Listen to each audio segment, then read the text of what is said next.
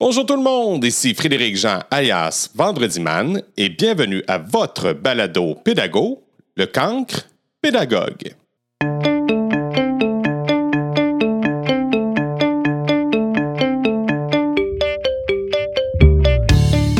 Depuis quelques temps, on parle de bien-être dans les écoles.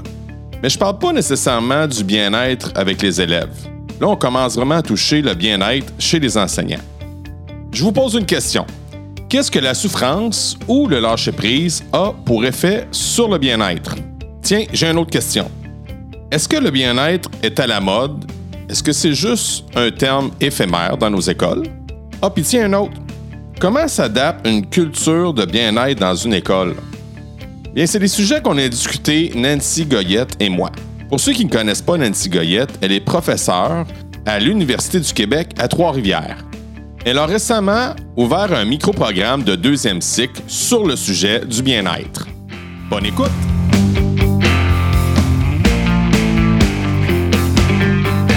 Salut Nancy! Hey, salut! Hey, quel bonheur! Quel, quel, quel bonheur! Dis-moi, qu'est-ce qu'il y a d'extraordinaire aujourd'hui? Ça va bien, on s'en va vers la fin de cette pandémie, donc euh, encore une belle nouvelle. Donc, je pense que ça va bien aujourd'hui. Ouais, penses-tu penses qu'on va avoir un, un printemps, pas un printemps, un automne sans masque? Oh, mon Dieu, moi, je ne suis pas spécialiste là, euh, de tout ce qui a rapport avec la crise sanitaire. On, va le souhaiter. Moi, de toute façon, ça, je donne des cours en ligne pour la plupart de mes cours. Donc, ce n'est pas un gros enjeu que j'ai comme, euh, comme prof d'université, mais je sais qu'il y a des collègues que oui. Donc, je leur souhaite vraiment euh, de tout mon cœur que les masques et les, bon, que les restrictions sanitaires, là, ça me nuise de plus en plus. Mais c'est encore quand même très incertain. On ne sait pas. Il va falloir un petit peu, euh, bon, encore s'adapter cet automne. Mais il faut quand même rester optimiste. Là. On est vers la fin. Je me croise les doigts. oui. J'ai hâte, j'ai hâte à cette normalité-là. Hey Nancy, dis-moi, qui es-tu? Tu es une, es une professeure, mais tu étais enseignante avant. Parle-moi un peu de toi. Écoute, euh, je suis, euh, ben, j'ai été, euh, ma première formation, c'est prof au secondaire dans le temps parce que je suis une vieille personne. Hein, j'ai, j'ai fait le programme de trois ans en enseignement, donc j'étais dans le programme d'enseignement secondaire bidisciplinaire, donc j'avais choisi le français et l'histoire. je peux dire que mes premières années, c'est pas ça que j'ai enseigné, hein, parce que dans les années 2000, le contexte était quand même pas comme aujourd'hui. Hein, il n'y avait pas de pénurie. C'était quand même très difficile de se trouver un poste. Euh, et euh, ben, de bon an, mal an, moi, je m'en allais euh, toute ma vie à être prof au secondaire.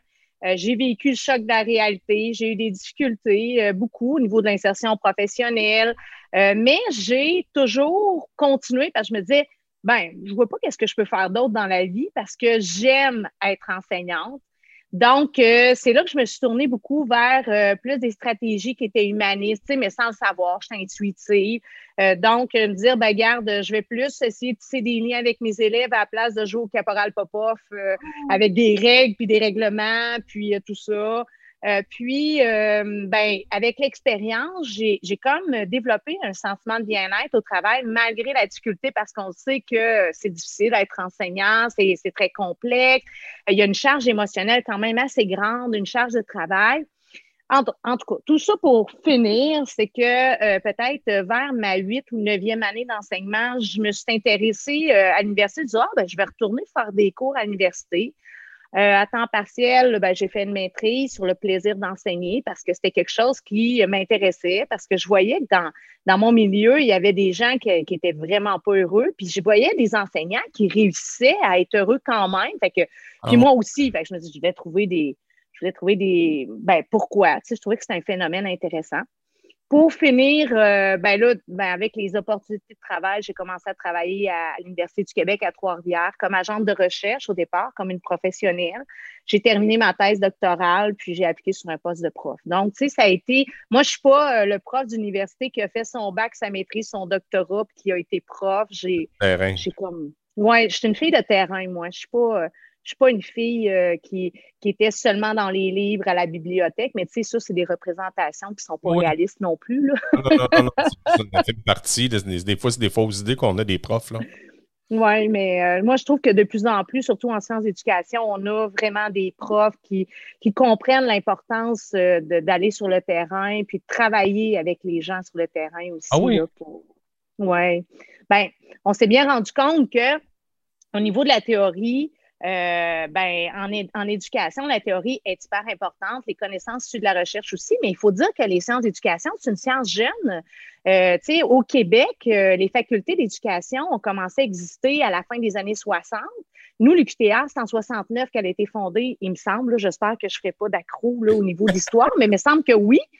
Et, euh, on avait fondé, euh, une des, raisons pour lesquelles on a fondé les universités du Québec, euh, c'était justement pour faire en sorte qu'on puisse former des enseignants partout au Québec. C'est pour ça qu'on en a à Chicoutimi ou on en a en Abitibi-Témiscamingue, parce que c'était l'une des préoccupations de former des enseignants dans la mouvance le bon, de, la Révolution tranquille et, des choix qu'on avait faits.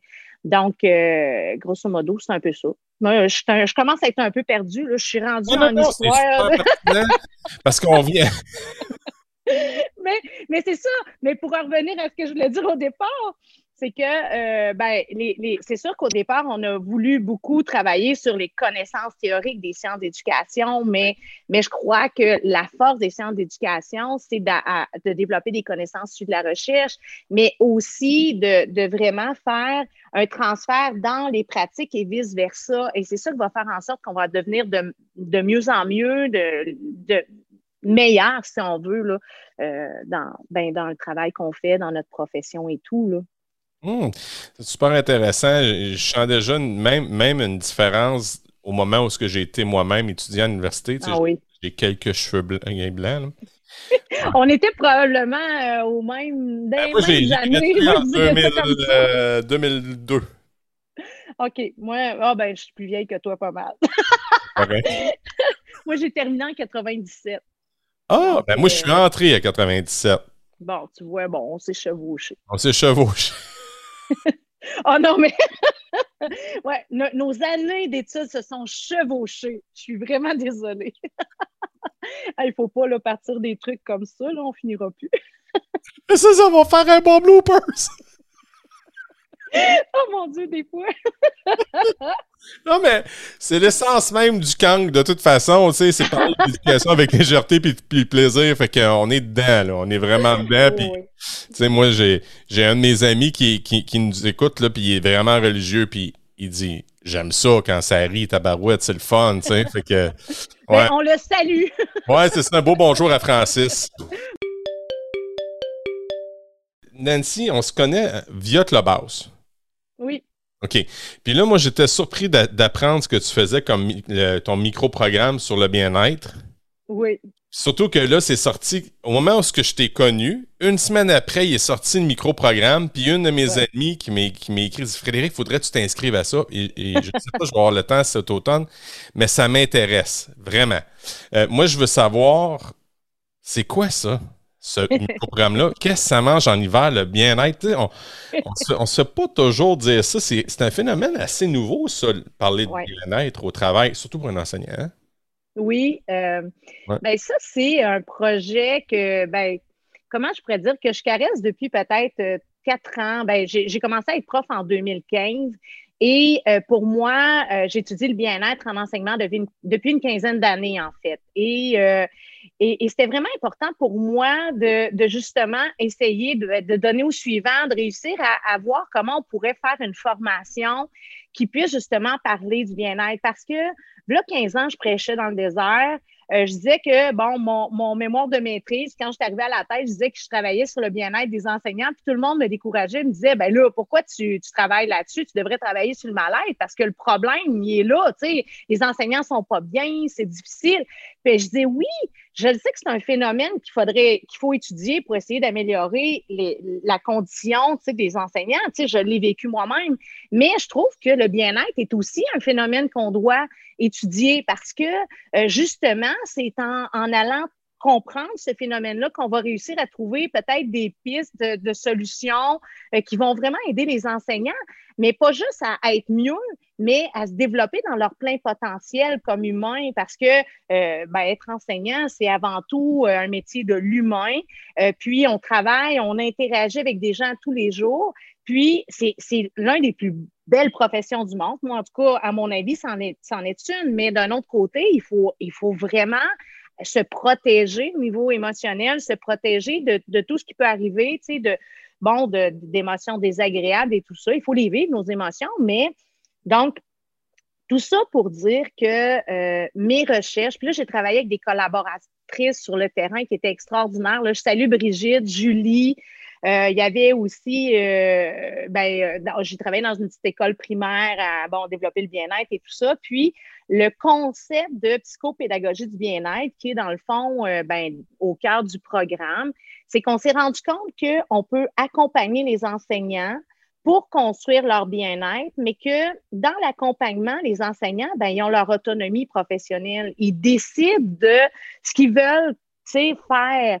Euh, puis, ils, prennent conscience de leur propre bien-être et à partir de là, on s'est rendu compte qu'ils vont travailler le bien-être de leurs élèves. Mais il faut que ça parte de l'enseignant. Parce que le problème qu'on a présentement, ben, ce n'est pas un problème parce qu'il y a des belles réussites. C'est qu'on va dire dans les écoles, ben, regardez, on a un beau programme. Euh, prenez le programme, c'est un clé en main, puis faites ça euh, une fois par semaine. Et, c'est plus dans une approche top-down. Mais les enseignants, ils décident quoi? Ah, des fois, ils vont consulter les enseignants, mais si on veut être autonome comme enseignant, si on veut valoriser notre profession, ben, il faut qu'on nous laisse du lest. Il faut qu'on leur on, donne notre autonomie. Puis le bien-être, ben, il faut qu'on le comprenne pour être capable d'accompagner les autres parce que oui, c'est rendu à la mode le bien-être. On va dire là, là, on veut tous avoir des écoles bienveillantes, on veut que tout le monde soit bien. Oui, mais on part par où? Parce mm. que le bien-être, là, c'est un concept euh, qui est multidimensionnel. C'est un concept où il n'y a pas aucun consensus scientifique pour l'instant. Euh, puis, euh, puis les gens ben, vont dire bah, Moi, je sais c'est quoi le bien-être. Moi, je ressens du bien-être parce que je fais du yoga. Oui, parfait, mais ça ne veut pas dire que tout le monde qui va faire du yoga va ressentir du bien-être. Le bien-être, on a une, définition commune mais c'est quelque chose de scientifique qui s'étudie. Donc, des fois, je trouve que c'est un peu hasardeux de dire, ah, nous autres, on veut le bien-être dans les écoles. Puis là, ah, ben là, on va parler des compétences socio-émotionnelles. OK, d'accord? C'est une partie du bien-être. Mais il n'y a pas juste les compétences socio-émotionnelles qui vont favoriser le bien-être dans les écoles non plus. Donc, c'est vraiment nouveau, là, le bien-être, c'est un champ. Donc, le micro-programme, c'est vraiment pour donner une autonomie aux professionnels et aux enseignants de réfléchir le bien-être selon des connaissances issues de la recherche, puis après d'être capable de, de, de, ben, de transférer ça dans leur pratique. Donc, ils vont avoir un pouvoir agir là-dessus. C'est comme ça qu'on va, on va réussir à avoir des communautés qui vont vraiment favoriser le bien-être dans leurs écoles. Puis là, ben après, ben, quand on réussit à faire ça, ça grossit. Hein? Puis puis moi, je souhaite qu'on ait un Québec plein de bien-être dans les écoles, mais ça ne se construit pas en une journée. Ce n'est pas une conférence du bien-être qui va faire en sorte que là, tout le monde va, va réussir. Là. C'est vraiment un travail. Euh, ressentir du bien-être, c'est un travail quotidien. C'est une prise de conscience. C'est de vivre aussi des expériences qui ne sont pas drôles, qui ne sont pas agréables, mais c'est de réussir à, créer un sens. Donc, euh, Là, la prof d'université, il faut qu'elle arrête, là, parce que là, elle est passionnée, là, puis elle est partie. Non, au contraire, c'est ça, l'essence même du Kang, c'est de mettre les autres en valeur. On parle souvent du bien-être, mais à l'extérieur. Oui. Aller aider l'enfant, aider, aider les, les, personnes autour, ton collègue. Mais nous autres, qui nous aide? Oui. Mais il faut le voir, ben, moi, je pense que c'est un phénomène de culture. C'est un, phénomène de culture professionnelle. Du presco jusqu'à l'université, on est dans l'abnégation de soi. Autrement dit, on est là pour l'élève, on est là pour l'étudiant. La pandémie nous l'a bien prouvé, puis c'est un élément de stress pour plusieurs enseignants euh, quel que soit le niveau dans lequel ils enseignaient, parce que ben là, ils vont-tu réussir? Ils vont-tu être motivés? Est-ce que j'ai réussi à donner une prestation de travail qui va favoriser leur apprentissage? On avait des inquiétudes par rapport à ça, mais le problème, c'est que pendant cette pandémie-là, plusieurs d'entre nous on, s'est vraiment rendu à terre là, parce qu'on était, euh, on était tellement dans l'abnégation qu'on n'a pas pris soin de soi. Mais dans la perspective où on est un outil de travail, nous, on est notre propre outil de travail, les enseignants. Là, on n'est pas sur une chaîne de montage fort, là, puis on n'a pas l'élève qui arrive, on y met un morceau, puis il repart. On, travaille euh, au développement de nos étudiants, de nos élèves. Là. Donc, dans cette perspective-là, si nous, on ne prend pas soin de, nous comme, comme outil de travail, c'est sûr qu'on ne réussira pas à rendre les enfants, puis les adolescents, puis les adultes bien parce qu'on on, doit travailler sur soi, puis il faut trouver nos éléments de bien-être au départ, puis il faut, avoir un sens qu'on fait, parce que la pandémie, ça n'avait pas de sens en éducation. Là. Euh, c'était dur de se créer un sens au départ de, de, tout ce qui arrivait, les normes sanitaires, toute la désorganisation, les cours en ligne. Mais il y a des individus, par contre, qui ont tellement fait preuve de créativité, ils se sont, euh, ils se sont réinventés dans leur pédagogie. Euh, et il y, a, des belles histoires, là, souvent faire sortir juste ce qui n'a pas bien été. Mais quand on regarde ça, bon an, mal an, euh, on a vraiment fait une belle job. Là. On a soutenu le système d'éducation à bout de bras pendant cette année et demie-là de pandémie. Là. Puis, euh, derrière nous, ben, on a des collègues qui ont, qui ont, vraiment souffert au niveau de leur santé mentale. Mais il ne faut jamais oublier qu'avant que la pandémie arrive, c'était pas, euh, c'était pas rose, là. Puis il y en avait des problèmes de santé mentale là, dans notre profession. Là. Donc, euh, ça a juste exacerbé les choses. Donc, grosso modo, euh, c'est pas mal ce que j'aurais à dire là-dessus. Exacerbé est le mot juste. Euh, c'était. moi, je, suis surpris de la quantité de choses que j'ai faites dans, dans les derniers 15 mois. Puis moi, j'ai une peur face à ce virus-là. Je l'ai toujours. Je me suis habitué, là, mais euh, parce que moi, j'ai, aussitôt que j'arrive avec un rhume, c'est perso, là, je parle de moi, là, mais aussitôt que j'arrive avec un rhume, ça se pitch dans, dans, mes, euh, dans mes poumons. Mm. La COVID, ça attaque les poumons. Fait que là, j'étais, toujours, justement, ça tombe. C'est bizarre qu'on parle de ça. J'ai une discussion avec ma direction, j'ai une, une rencontre avec ma direction à ce sujet-là, parce qu'elle se disait hum, Je te trouve pas trop euh, devant les élèves. Je dis Ben, il faut que je te dise, j'ai la chienne. Oui, c'est ça il y a plusieurs enseignants qui ont partagé cette peur-là, justement, d'attraper la COVID euh, parce que soit eux étaient immunosupprimés ou soit que leurs enfants ou des membres de la famille. Tu sais, de mon côté, moi, j'ai été capable de, de, travailler sans nécessairement avoir de contact parce qu'à l'université, nous, on était entièrement en ligne. Mais, euh, tu sais, j'ai vraiment suivi les règles parce que j'ai des, des, parents qui sont vieillissants, puis je ne voudrais pas qu'il arrive quoi que ce soit, tu sais. Donc, je me, je me protégeais pour protéger les autres aussi, Donc, je crois que ta part, elle, est justifiée, justifiable, puis, puis là, ben, si on voit, ça continue, là, les cobayes et tout ça, ben, moi, je suis optimiste, là, puis on va finir par y arriver, là. Euh. oui, j'ai eu ma première dose, je suis en attente de ma deuxième, ça va peut-être donner un peu plus, mais je ne vire pas, euh, je vire pas fou, je ne suis pas hypochondriaque. Non, non, mais... mais ça a été rapporté, ça. Ça a été rapporté par plusieurs enseignants comme toi qui se disaient, hey, euh, on, met notre vie en danger d'une certaine façon en allant à l'école. Moi, c'est comme ça que je l'ai senti. C'est comme ça que je l'ai senti. J'ai senti que, chez nous, là, mon fils, euh, écoute, j'étais quasiment la police de la COVID. Là, non, tu sors pas, non, puis, mais c'était pas contrôlant, c'est que j'expliquais ma situation. Tu sais, Philippe, il y a telle, telle chose. Il finissait par comprendre. Mais moi, ce qui me surprenait souvent, puis je vais, je le dire clairement, puis je ne suis même pas inquiet, c'est que je faisais toujours des retours de la, fin de semaine. Et il n'était mm. pas rare, par chez nous, qu'il y avait des rassemblements. Ah, bien, ça, c'est sûr, parce qu'en région, euh, je pense qu'en région, les gens avaient peut-être moins la crainte de ce virus-là, puisque euh, les cas, bien, souvent, étaient confirmés dans, la métropole de Montréal, Laval et tout ça. Il y en a eu aussi dans les cantons de l'Est, là, euh, ou Saint-Jean-sur-le-Richelieu, Sherbrooke. bon. Nous, euh, la Mauricie, les Bois-Francs, on a été quand même, tu sais, bon, assez épargnés de la deuxième vague. La première vague, on a quand même eu, euh, bon, mais la deuxième vague, puis je crois que dans, dans ben, en tout cas, dans, dans la conception des gens, ils se sentaient pas nécessairement tant en danger que ça. Puis je pense que c'est ça qui est dommage, en fait, parce qu'on sait qu'il s'agit juste qu'il y ait une personne, puis ça va infecter tout le monde, puis bon. Mais, mais bon, ça, c'est un peu dommage, mais euh, il y avait beaucoup d'éducation à faire aussi. Puis, euh, comme parent, ça a été aussi quelque chose, de, d'avoir à gérer. Moi, j'avais des jeunes adultes chez moi, donc il faut quand même gérer ça. Les couvre-feux, dire, ben là, il ne faut pas voir des gens. Puis, les jeunes, ils ont été impactés de ça beaucoup plus que nous. Nous, on, on on est des adultes, euh, on est capable de dire, ben là, tu sais, c'est juste un coup à donner, tu sais, mais, mais chez les, jeunes adolescents ou les jeunes adultes, ça, ça a été vraiment, je pense, un gros défi pour eux, cette pandémie-là, au niveau social, parce qu'ils carburent juste à ça. Hein? Donc. Tout à fait, tu as bien raison.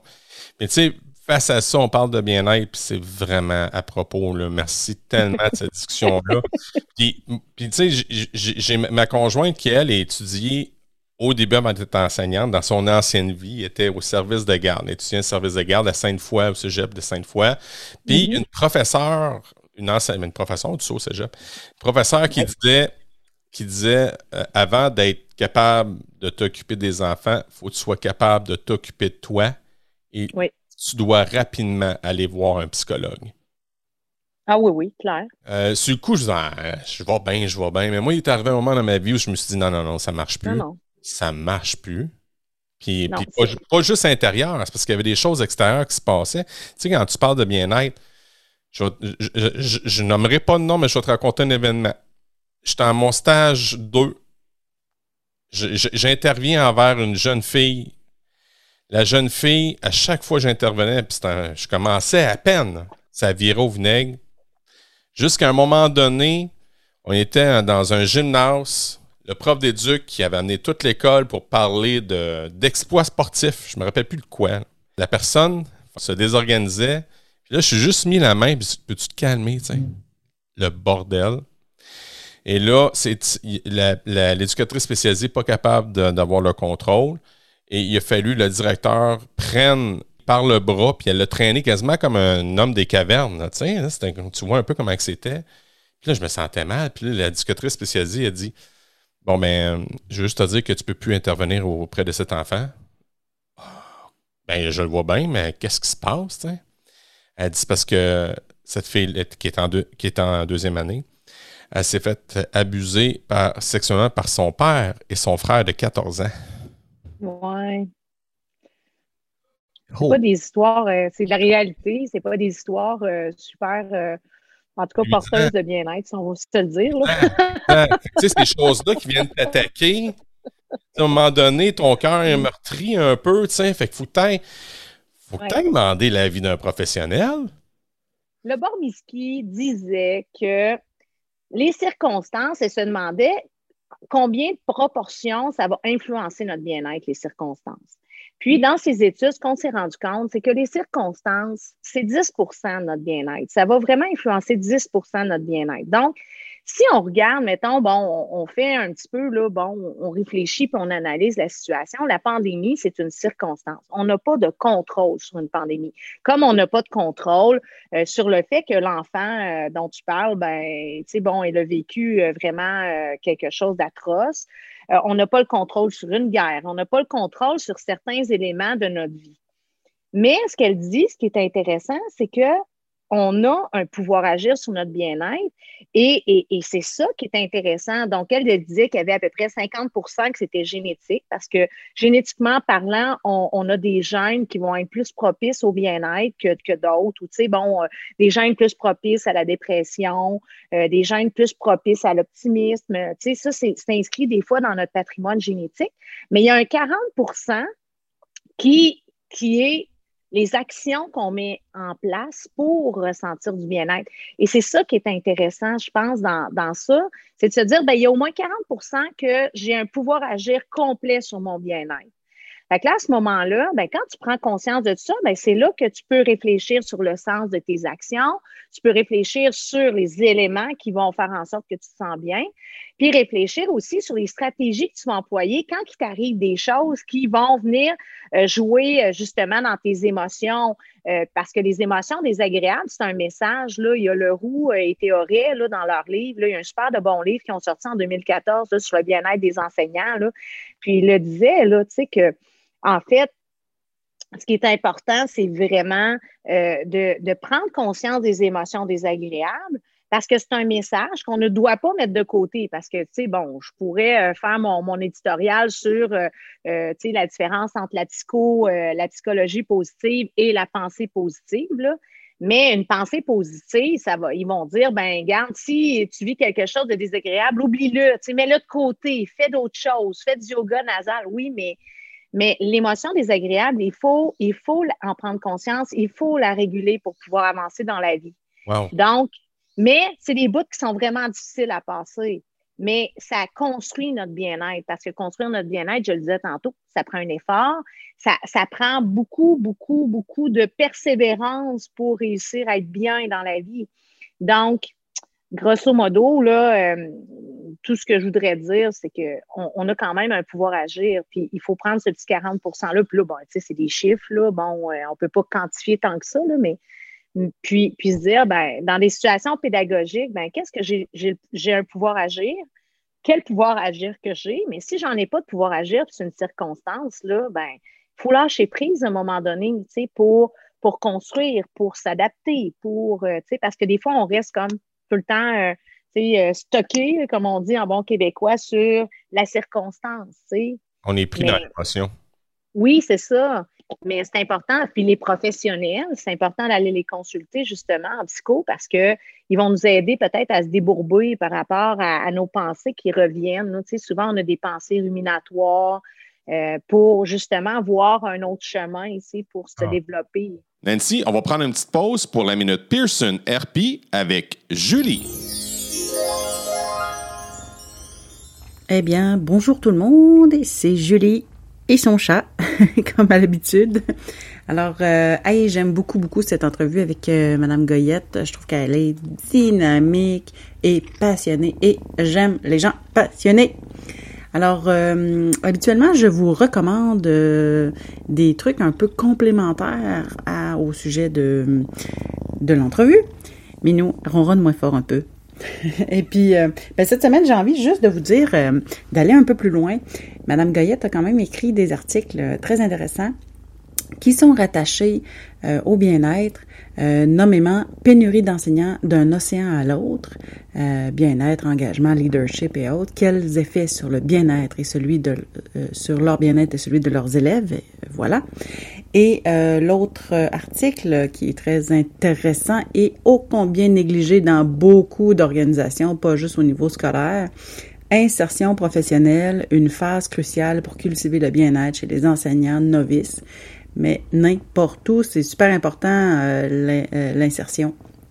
Alors euh, voilà, Julie et Minou vous laissent là-dessus en vous disant soyez bien les amis. Bye bye. Merci Julie. Nancy Goyette, je sens tellement qu'on est loin de la positivité toxique là. Et là là là là, on pourrait s'en parler de ça. Hein? Je veux t'entendre.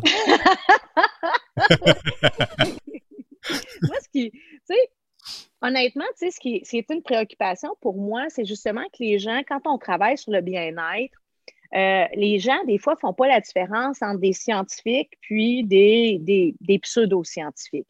Donc, la pensée positive, euh, bon, euh, ben, c'est des pseudo-scientifiques qui vont, bon, avoir quand même des bonnes. Je pense que des, des gens ont, de façon générale, des bonnes intentions mais vont dire, vont nous vendre des produits. Ça, on voit ça, là, on voit dans toutes les librairies, là, puis même, là, il, y a, il y a plein de conférences et tout ça qui vont euh, vraiment là, faire la promotion du mieux-être, du bien-être, euh, tu sais, mais, mais c'est, ça ne veut pas dire que c'est mauvais, mais d'un autre côté, il faut être conscient que ce n'est pas scientifique du tout, puis que des fois, ils nous embarquent dans des choses qui sont, euh, en tout cas, pas très, très prouvées scientifiquement. Puis, bon, si ça fait du bien, tant mieux, mais il faut prendre conscience que euh, ben, c'est pas juste une stratégie de temps en temps. Écrire euh, les trois choses, tu sais, par exemple, stratégie de la gratitude. La gratitude, là, ça, c'est étudié au niveau de la psychologie positive par des scientifiques.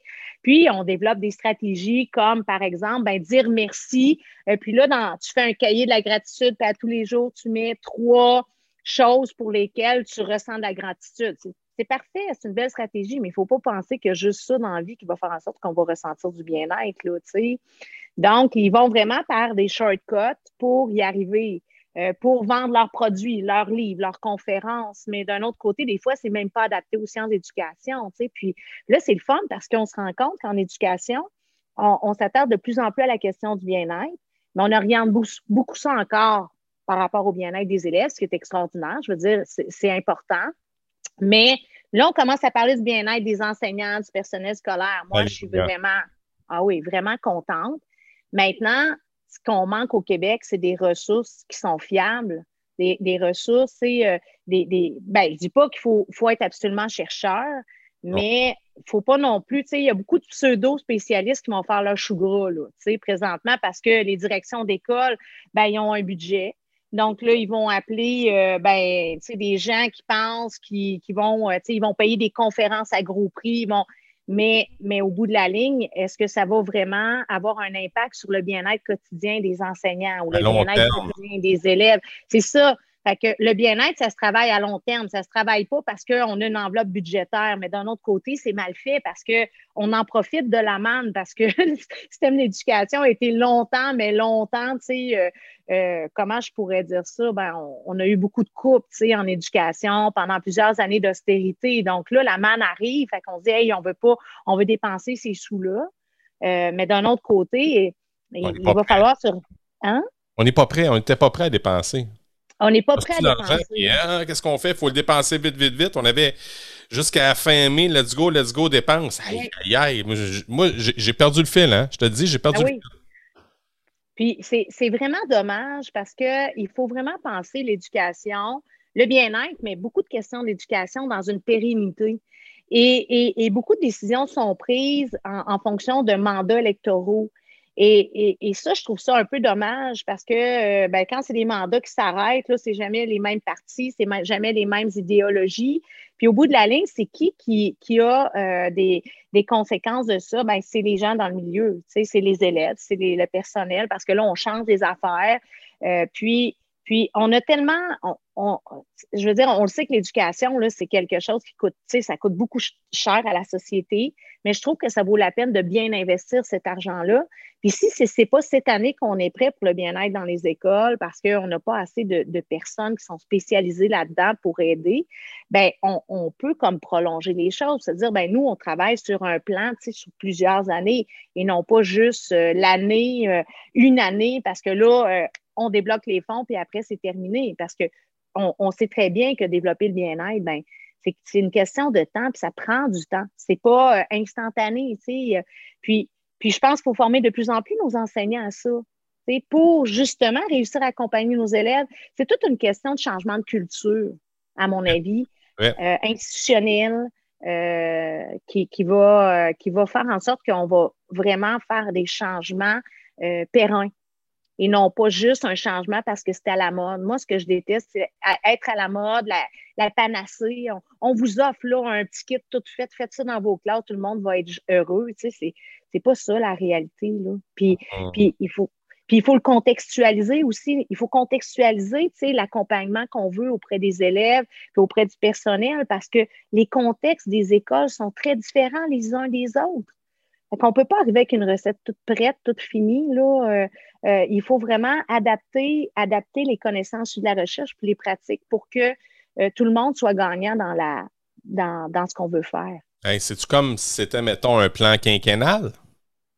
Ben, moi, je pense qu'il faudrait, il faudrait vraiment qu'on s'assoie avec, avec des gens du milieu, des spécialistes, puis qu'on on arrive à avoir peut-être, oui, un plan d'action, mais un plan d'action euh, qui, qui, va. Mais tu sais, c'est un petit peu difficile présentement. Il y a eu des changements au niveau de la structure. Bon, les commissions scolaires sont devenues des centres de services. Au niveau de la gestion, justement, des écoles versus les centres de services et tout ça. Donc, tu sais, moi, je n'ai pas euh, une solution à tout casser, mais au moins, il va falloir qu'on se parle entre nous, tu sais, les chercheurs, les gens du terrain, les profs, Mais je trouve que ce qui va être vraiment important dans toutes ces démarches-là, c'est de développer euh, l'autonomie professionnelle des enseignants encore davantage, leur donner les ressources nécessaires. Là, on encourage beaucoup la formation continue, mais il faut continuer, mais il faut leur donner aussi euh, du temps pour la faire, cette formation-là. Parce qu'on dit, ah, fait de la formation, oui, mais quand tu travailles toute ta journée à l'école, ça se peut que tu en aies un peu marre euh, de l'école rendue à la maison pour faire la formation continue en plus. Donc, il faut repenser, repenser peut-être l'institution éducative euh, avec les nouveaux paramètres que nous amène le bien-être des individus, l'approche humaniste, euh, puis la, bienveillance, bien entendu. On est rendu, mais il y a un premier pas de fait hein, avec ton micro-programme. C'est vraiment intriguant, là. Ben, je vais essayer de faire de mon mieux euh, parce que c'est sûr qu'il y a comme trois cours dans ce micro-programme-là. Le premier, c'est vraiment les fondements euh, des connaissances euh, en psychologie positive qu'on adapte à l'éducation. le deuxième, c'est vraiment de développer une, une, identité professionnelle positive pour les enseignants, les professionnels qui évoluent dans les institutions éducatives pour justement être capable de dire OK, ben là, euh, euh, comment je peux ressentir du bien-être pour accompagner les autres, comment on peut réussir à se construire des belles représentations malgré les difficultés? Donc, on fait un petit peu du pouce sur les connaissances du premier cours. Puis le troisième cours, c'est un cours qui va être vraiment intéressant parce qu'au gré de toutes les connaissances qu'on va avoir acquises, puis des pratiques, parce que c'est vraiment plus dans un... Euh, c'est une formation qui va vraiment s'attarder aussi à l'expérience des gens quand ils vont arriver. donc, c'est pour ça que c'est un deuxième cycle. Donc, ça s'adresse vraiment plus à des gens qui sont déjà en fonction dans les milieux. Euh, ils arrivent avec leur expérience, euh, viennent chercher des connaissances sur de la recherche. Et le troisième cours, c'est vraiment là, de créer des outils, des stratégies qui vont être adaptés à leur contexte pour enseigner, euh, bon, des principes, des concepts liés au bien-être à leurs élèves ou euh, euh, accompagner des gens, euh, parce que, tu sais, je pense, mettons, aux, conseillers pédagogiques, aux, aux, directions d'école et tout ça, ben, accompagner les gens dans l'administration à, à, changer justement la culture, se sentir mieux au travail et tout ça. Donc, tu sais, ça vient euh, il y a comme un cours, ben, c'est deux cours en fait. Si on est enseignant, c'est plus d'accompagner nos élèves. Puis si on est vraiment un professionnel, euh, une direction d'école et tout ça, c'est plus pour accompagner les gens avec qui on collabore dans l'institution éducative. Fait je sais pas ce que ça va donner, mais moi, je suis euh, très optimiste. Puis je me dis que ça va, tu je vais amener, je vais amener un petit peu mon grain de sable, mon grain de sable, ma graine. Je vais semer ma graine, pas mon grain de sable parce qu'il n'y a rien qui va pousser. On s'approche de la plage en tabarouette, par exemple, avec le grain de sable. oui, mais c'est ça, tu sais. Puis, euh, puis euh, j'amène ma petite contribution, comme on dit, mais, euh, mais je, reste réaliste aussi, tu sais. mais c'est juste parce qu'il était mûr, ce micro-programme-là, puis il arrive comme au bon moment. Mais ça fait, c'est une, réflexion de plusieurs années qui m'a amené à ça. C'est pas genre, il faut faire un micro-programme là, parce que là, il y a des, des, sous qui vont être débloqués au ministère. Là c'est tellement pas ça qui est arrivé parce que souvent, c'est ça qui arrive dans les universités. Euh, des fois, on voit que des, des, fonds vont être débloqués. Là, on se dit, ah, ben, ça serait génial si on pouvait faire quelque chose. Moi, c'est comme, moi, je n'étais pas pressée. c'est que l'idée était mûre. On l'a sorti, puis elle est sortie au bon moment. c'est pas juste l'université qui a ça. Hein. Il y a un paquet de conférenciers de ce monde juste pendant la pandémie. Combien de conférences conférenciers ont offert des formations gratuites. Ah euh, oui. Je suis même pas dans le jugement, je fais juste te dire que, regarde, les autres aussi, il faut qu'ils amènent du pain puis, euh, puis du beurre, là, puis euh, et tabarouette. Ouais, c'est, c'est quelque chose. C'est quelque chose. Oui, vas-y, Nancy. Mais ce qui est important, tu sais, moi aussi, tout le monde a, le droit de, gagner sa vie. ce, que, ce, qui, ce qui me titille un petit peu avec ces gens-là, c'est qu'il y en a qui sont fort compétents, mais il y en a qui vont dire Ah, moi, je vulgarise la science, mais ce pas des vulgarisateurs scientifiques parce que pour réussir à faire la vulgarisation scientifique, il faut quand même avoir un background. Il faut être capable d'avoir une formation, de, de bien comprendre ce que l'on lit. Puis lire un article scientifique, c'est pas facile. Moi, je lirais pas un article, un article scientifique, en, mais je suis pas en physique quantique. Parce mm. que même si je suis scientifique moi-même, c'est pas mon domaine. Euh, il y a des choses que je comprendrai pas. Donc, euh, quand c'est euh, la psycho, les sciences d'éducation, les sciences humaines de façon générale, les gens se sentent un petit peu plus, euh, comment je pourrais dire, ils n'ont pas le sentiment de l'imposteur, ils comprennent ça, eux autres, mais il faut faire attention. Euh, donc, quand on prend ces formations-là, il faut être à l'affût, savoir c'est qui la personne. Si ça nous plaît, pas de problème, Mais, tu sais, si on s'attend à voir quelque chose de scientifique, ben, il faut, vraiment aller voir les sources, parce qu'il y a des charlatans aussi, là, on va se le dire, là, dans ce domaine-là. Il y a beaucoup de gens qui sont qui n'ont pas le sentiment d'imposteur puis qui devraient, là, parce que bien-être, c'est pas simple. C'est pas on va se mettre ensemble puis on va faire une petite valse, puis après, tout le monde va être bien. Là, sais euh, bien dans mon domaine, puis euh, tu, tu payes mon temps, puis euh, tu vas être métamorphosé. Ouais, je comprends. Je comprends. Mais c'est un, c'est un, un, beau pas. Félicitations. Puis je veux juste te parler d'une chose en te connaissant davantage, parce que le, point de départ, c'était de la base. Puis à un moment donné, je me suis intéressé, je t'allais voir, c'est euh, euh, ta chaîne YouTube? Tu as fait des capsules? Moi, ouais. Tu étais dans ton salon comme tu es là présentement. Là. Oui, ça, c'est ma capsule sur la passion que j'ai fait dans mon salon. Oui. Euh, ben, mon bureau est en rénovation, pour être honnête. Donc, il fallait que... Fallait que je trouve un beau background. Puis moi, j'ai horreur des backgrounds euh, qu'on va mettre dans Zoom, là, mais qui ne sont pas euh, nécessairement. Je veux dire, on le voit, on bouge, puis là, tu vois comme. En tout cas, moi. Un green screen. ça. Donc, euh, ouais. L'idée de la chaîne YouTube, c'est, ben, j'ai été inspirée premièrement par, par Laurent Turcot, je te disais ça tantôt. moi, je trouve que c'est une source d'inspiration vraiment hallucinante parce que cet homme-là a réussi à vulgariser quelque chose qui était quand même assez difficile. Tu sais, euh, bon, l'histoire, vulgariser ça que ça soit intéressant. Moi, je suis férue d'histoire, fait que, tu sais, je serais prête, moi, à, écouter, euh, tu sais, des gens qui, sont moins, comment je pourrais dire, dynamiques, puis... Euh, mais, mais Laurent Turcot a tellement réussi à vulgariser la science historique euh, puis, euh, dans des beaux formats de chaîne YouTube, j'ai trouvé que, premièrement, c'était inspirant. Puis là, j'ai commencé à regarder ça. Puis, pour le micro-programme, c'est entièrement en ligne et il va y avoir des capsules qui vont faire partie du micro-programme. Fait de fil en aiguille, ben, je me suis dit, OK, ben, pourquoi pas partir la chaîne YouTube? Parce que pour moi, ce qui est important, c'est vraiment de partager les connaissances scientifiques. Pour moi, la vulgarisation scientifique, euh, ça, ça, réussit, à, construire un pont entre la science et, la population générale.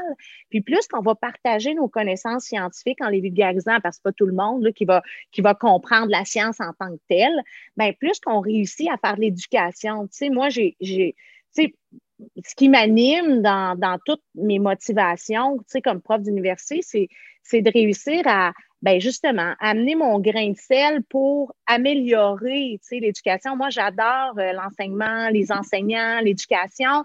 Et pour moi, c'est un moyen, justement, de vulgariser. Puis là, j'ai plein d'idées pour cette chaîne-là. Là, il n'y a pas grand-chose.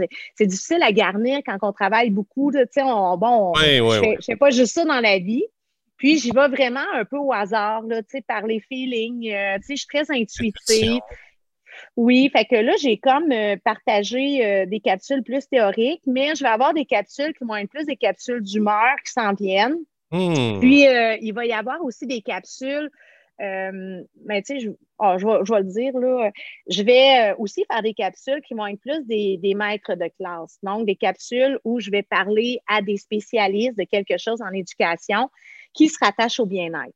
Donc, euh, là, ben, sais, je vais, je vais parler à des collègues ou des personnes qui, qui m'inspirent au niveau de, pour justement, tu que, que, que les gens sachent qu'il y a des spécialistes, scientifiques qui étudient le bien-être et à partir de là, ben, on va avoir une discussion en, en masterclass comme en anglais. Là. On dit ça en anglais, là, mais c'est mm maître de classe en français. mais, mais je trouve ça motivant. Je fais ça dans mes temps libres. Je n'ai pas ça à l'horaire tout le temps. Ça prend beaucoup de temps, tu le sais. Hein? C'est le montage, tout ça. Mais puis j'apprends par moi-même. Hein? Je suis très autodidacte. Hein? Fait que ça prend un petit peu plus de temps. Là. Je ne donne pas toutes les affaires à quelqu'un qui va faire le montage. Donc, on, s'entend que quand je suis motivée à faire une capsule, ben, je sais que une journée dans ma vie qui va être consacrée à ça. Euh, puis il faut la réfléchir aussi, fait que ça prend plus qu'une journée. Puis bon. C'est le fun de faire le montage aussi, ça te permet de réfléchir pendant, pendant que tu après, après que tu as fait, puis là, tu es en train de construire tes oui. après ça te donne des idées. C'est ça qui est le fun. Oui. Oui, puis euh, ben, c'est ça. Fait que c'est le lab de Dr. Nancy Goyette PhD. Le lab, c'est le laboratoire d'analyse du bien-être en éducation. Donc, euh, c'est. Euh, en tout cas, je souhaite que ça fonctionne. Puis, je mets aussi des conférences que je fais, euh, que, que, les gens me disent Ah, ben ta conférence, on t'envoie le format MP4. Euh, puis ça me dérange pas de partager ça parce que je me dis, ben écoute, il y a des gens qui n'auront pas accès à ces conférences-là, sauf sur YouTube. Donc, je trouve que c'est important aussi des fois de, de donner l'accès à ces conférences-là. Je dis pas là, que c'est tout le temps intéressant, là, puis que je suis, je suis hot, là, mais. Oh, moi, ce que j'ai entendu, c'était vraiment intéressant. Parce que c'est suite au micro-programme qui était annoncé sur Internet, je me suis dit, un peu, je vais aller voir plus loin. Puis tu en avais parlé dans le clubhouse que avais, tu faisais des capsules. Et je suis allé voir tout de suite. Et écoute, le lien est fort, là. Et j'ai vraiment, vraiment trouvé ça le fun. Ben, je sais, des fois, là, je suis moins satisfaite ces temps-ci parce que là, je vais avoir un bon son. Je sais que c'est ça qui est important. Puis j'ai écouté des tutos.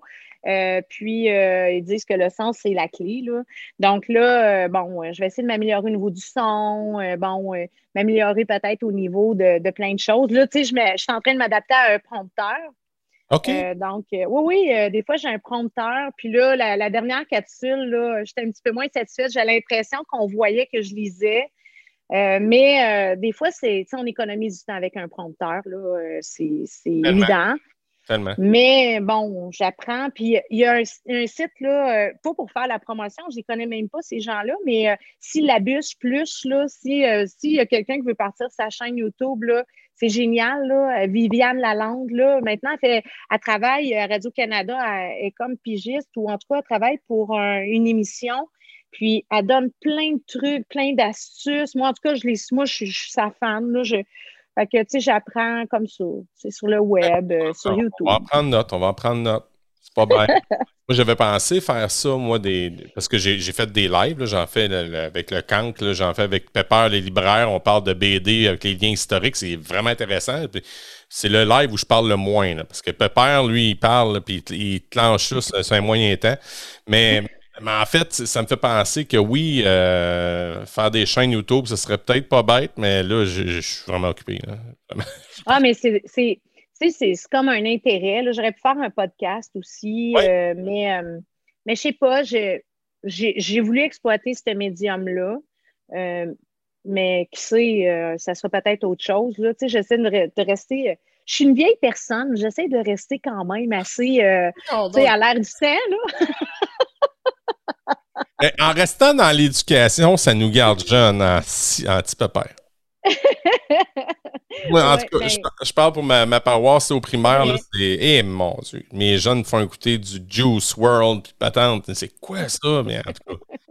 Moi, je pense que ça garde jeune, tu sais, euh, être en éducation, puis euh, d'être ouvert à, tout ce qui peut être présenté. Euh, puis, dans le fond, c'est l'intérêt qu'on doit porter à, nos élèves ou nos étudiants qui, va être porteur dans, notre travail.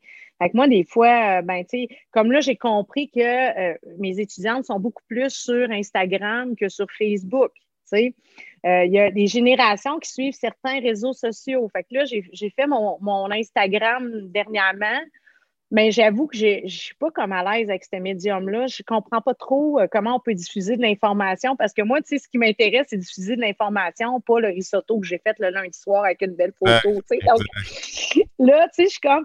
Mais là, bon, j'apprends, tu sais, j'apprends les réseaux sociaux. Là, TikTok, je suis pas prête. mais ils ne sont pas encore rendus à l'université. Euh, ça, c'est peut-être plus la génération. Euh, de, la génération de la sixième année. Là. Ça doit commencer tes euh, élèves là, du primaire. C'est secondaire. Ma fille m'en parle énormément. Ah oui, c'est ça. TikTok. D'après moi, TikTok va arriver dans deux, trois ans dans les universités. Oui, fait que TikTok, ben là, je commence à regarder ça, mais à un moment donné, on ne peut pas être partout non plus. Là. Fait que, tu sais, j'essaie de. Bon, de, de, faire ce que je peux, mais ah je suis vraiment, j'adore ça. Juste, juste on parle encore de Clubhouse, mais là, tu vois que Facebook, ils ont parti à l'interface qui va sortir, je pense, demain.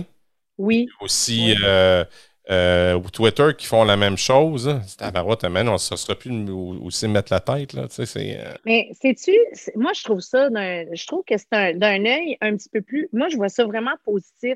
Parce que de plus en plus, les gens veulent s'informer par rapport à des sujets, mais ça, c'est génial. Puis euh, souvent, dans un cadre formel, ils se sentent moins à l'aise. Tandis que dans un clubhouse, ben, on parle de plein de choses. Euh, qui, vont aider les gens, qui vont euh, les aider à réfléchir, à apprendre des choses.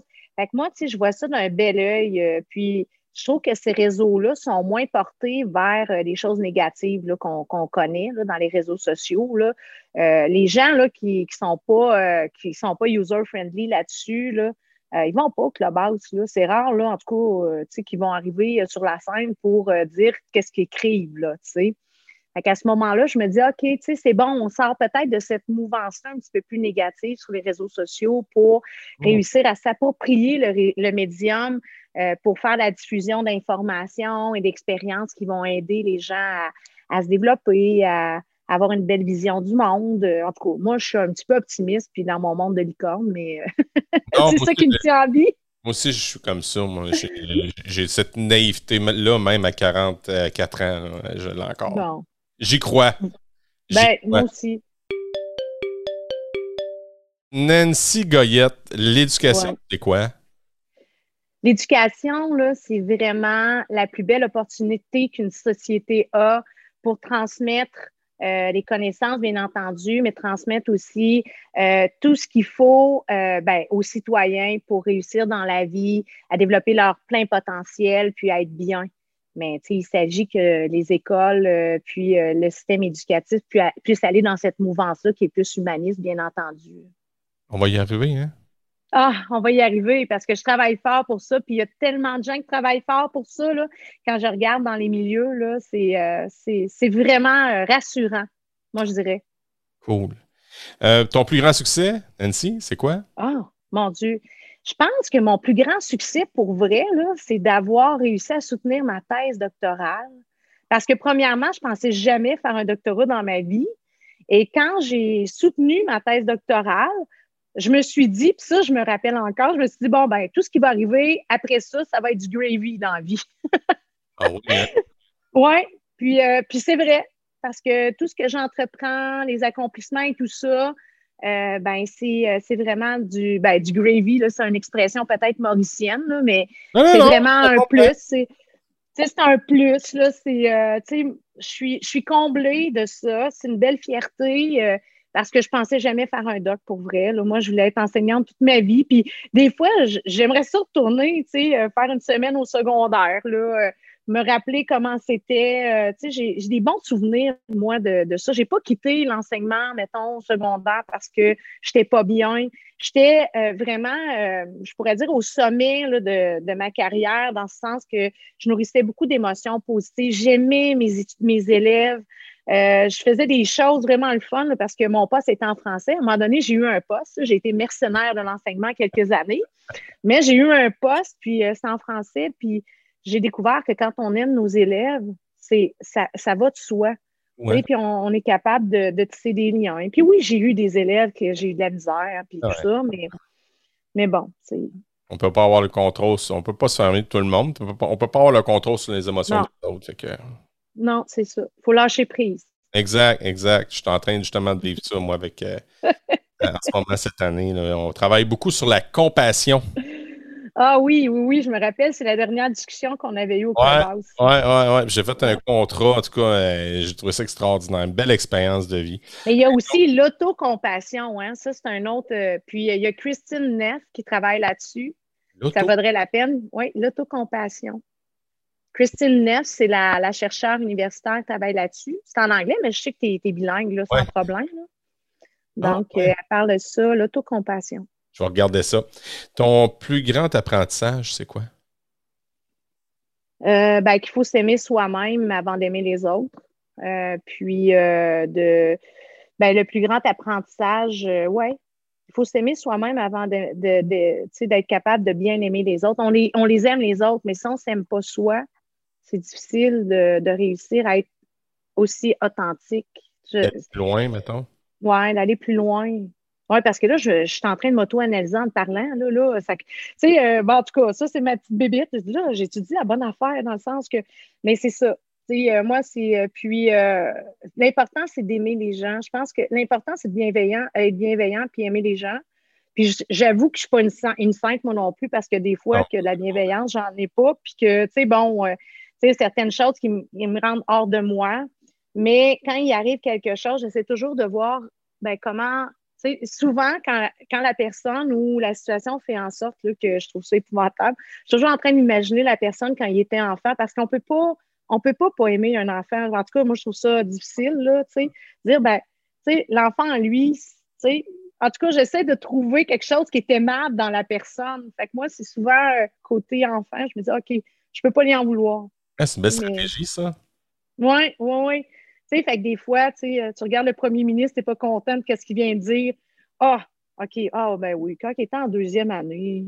tu sais, quand tu regardes l'arbitre du Canadien, là, qui regarde un joueur donner un coup à un autre joueur. Là, ouais, là. quand il était en deuxième année, lui, là, il faisait des châteaux de sable dans les équipes. Ça, tout allait bien. C'est pour ça en écoutant ah, les moi... là, aïe! Oh mon dieu. Puis moi, j'écoute pas le hockey. Moi non plus. Moi, je suis okay, bon. mais, mais, tout le monde me parle de ça aujourd'hui. Puis je suis comme, ben, ils ont-tu gagné ou ils n'ont pas gagné? Tu sais, moi, je suis la série, mais avec la notification de Radio-Canada à tous les matins sur mon téléphone. oh, la vie est bonne, ils ont ah. gagné, c'est ah, tout. C'est ça, ça, ça. me tente pas de m'asseoir pendant une heure et demie de temps, deux heures, trois heures pour regarder le match, mais tu sais, enfin, c'est ça, mhm. c'est moi. Hey, euh, tu es une lectrice, bien entendu. Oui.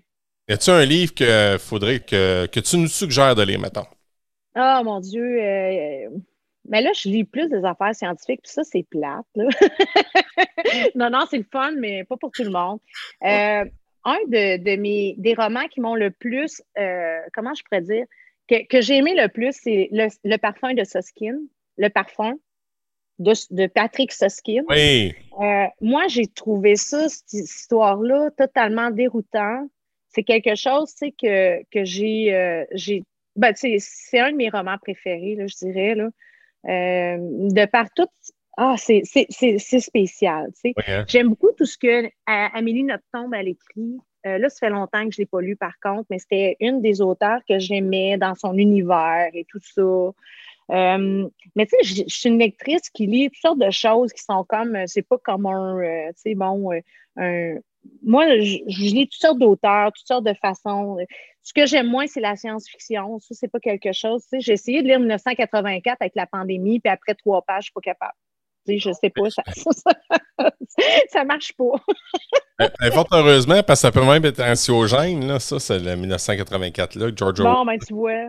Oui, c'est ça, mais je me dis, c'est un classique, il faut que, il faut que je lise, tu sais. Puis les gens, ça faisait référence beaucoup à ça.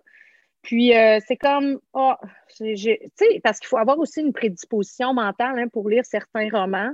Euh, donc, euh, c'est ça. Mais ça fait longtemps que je n'ai pas lu des romans là, pour le plaisir, là, ben, de par les fonctions que j'ai, puis ça. Mais l'été, je m'en tape quelques-uns. Je sais pas. Peut-être que je vais. Mais je viens que je suis fatiguée de lire aussi, fait que je fais autre chose. Tu fais des capsules. Ben oui, je fais des capsules YouTube. Parce que là, tu sais, ce que je dis dans mes capsules, je l'ai lu vu que c'est de la littérature scientifique. Fait que j'essaie ah de ah faire une pierre deux coups. Tu mâches ça, puis tu dis ça dans tes propres mots pour que ce soit digestible. plein ça. Ah, c'est cool. J'adore ça. Euh, je veux savoir, toi, quand tu étais à l'école, ta matière préférée, c'était quoi? Hmm. Moi, j'aimais beaucoup l'histoire. Au secondaire, j'adorais ça. Euh, moi, j'aimais l'art dramatique. On avait, euh, moi, je faisais partie d'une ligue d'impro, puis euh, oh, j'aimais, je faisais des pièces de théâtre là, toutes les années. ça, j'adorais ça. Moi, l'improvisation, là, ça a meublé toute mon, mon adolescence. J'écoutais en cachette sur une télé noir et blanc dans ma chambre, qui était aussi la télé de mon ordinateur Tandy 64. les ah, games d'impro du dimanche. Hein? de trahir ton âge. Eh oui, ben, ouais, ben oui, mais écoute, euh, moi, là, c'était mon rêve d'avoir un ordinateur. On faisait rien avec ça, sauf rentrer des codes pour avoir des jeux QQ, là, mais c'était ça, tu sais. Puis, puis, ah mon Dieu, il fallait être patient parce que quand tu te trompais, ça marchait pas. En tout cas, bon, c'est une histoire. puis, euh, puis euh, il y avait toujours la Hélénie qui passait le dimanche soir puis moi, là, la Hélénie, là, j'ai vu jouer les plus grands là, à cette époque-là. Là, euh, puis euh, moi, ça m'a beaucoup inspiré. Mais euh, c'est ça, l'histoire, le français, j'aimais le français beaucoup. C'était pas mal là, mes, mes deux matières, là, je pourrais dire, hmm. que j'aimais. Ma dernière question.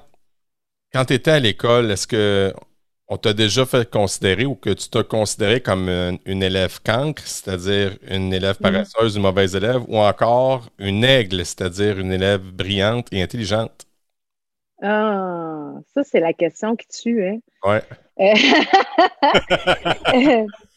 Moi, j'ai toujours, j'ai jamais été une élève qui performe. Ben, secondaire 1, mettons, je parle, parle de secondaire parce que le primaire, c'est loin quand même. Là, Moi, j'ai connu la, grève des profs en 81, je pense, ou en 79, qui a fait en sorte que l'école a commencé au mois d'octobre. Puis moi, j'étais vraiment fâchée parce que j'avais hâte de commencer la maternelle. Ah. Mais à cause des profs qui étaient en grève, on avait commencé vraiment tard. Là, j'étais triste.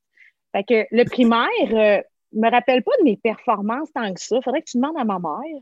Mais secondaire, euh, j'étais dans la moyenne, un petit peu plus haut que la moyenne parce que ma seule façon de me. Moi, j'étais pas euh, quelqu'un qui qui avait super confiance en moi au secondaire. Puis j'ai beaucoup travaillé euh, à ben, tu sais, seule à, être bonne à l'école, mais j'étais pas non plus dans l'exceptionnel. Tu sais, si, si j'avais des bonnes notes parce que je les avais travaillées beaucoup, beaucoup, beaucoup, donc, euh, j'ai, mais j'étais pas dans l'exceptionnel, là, euh, pantoute, pantoute, euh, je pourrais dire. Mais j'étais relativement bonne à l'école. Je veux dire, euh, je ne sais pas mes matières, rien. Là, mais mais c'était plus parce que c'était un outil de valorisation que j'avais d'être, de travailler pour ça. mais j'étais une cancre au niveau des relations sociales, je dirais. Ah oui? Oui, j'étais une personne, euh, je, je, voulais, j'avais de la difficulté à, à, rentrer en relation avec les. J'étais pas cool. J'étais pas cool à l'époque parce que moi, je m'intéressais à la lecture, euh, je, lisais beaucoup de poésie, euh, je, je, rentrais mes codes sur mon Tendi 64. tu sais, moi, je venais d'un petit village, tu sais, au milieu de nulle part. Tu sais, fait que moi, je, je, viens de Saint-Luc de Vincennes. Oh oui, ouais, j'étais dans le champ de patates. Là. Il y avait 350 euh, habitants, euh, dont euh, peut-être bon la moitié qui jouait aux poches parce qu'il était rendu à la retraite. C'était tu sais, donc pour s'épanouir comme jeune, tu sais, j'étais plus dans mes affaires, dans ma petite, tu sais. Donc, grosso modo, c'est un peu ça, portrait. J'espère que ma mère écoutera pas ça. Peut-être qu'elle va dire qu'elle pensait pas que j'étais de même. Là. Peut-être une révélation. Peut-être, ils vont peut-être apprendre des choses, ils vont peut-être t'appeler, ils vont dire il faut qu'on se parle. Il faut qu'on se parle. Mais là, tu vois, je m'en suis bien sortie, là, somme toute, là. Très hein, bien. mais j'ai travaillé sur mon bien-être hein, depuis la maternelle. Eh C'est excellent. Hey, Nancy Goyette, merci beaucoup de ta présence. Tu m'as fait du bien, tu es arrivé vraiment un bon moment. Ben, ça fait plaisir. Puis, euh, écoutez, euh, hésite pas, hein, s'il y a d'autres choses dont tu veux que je te parle, là, je pourrais. Là. J'ai d'autres compétences transversales là, qu'être prof d'université. C'est ce qui met un terme à cet dixième épisode de la deuxième saison du Cancre Pédagogue. La semaine prochaine, on parle avec Aurélie, une édupreneur à Miami. Un merci spécial à Pearson RP pour votre appui indéfectible. Et un merci spécial à mon frère Bob pour cette merveilleuse mélodie. Et je ne peux passer sous silence la collaboration tant appréciée de mes deux collaborateurs, Julie et Yannick. Et encore une fois, j'ai envie de vous dire Hey guys, think love! Salut tout le monde! À bientôt! Ciao!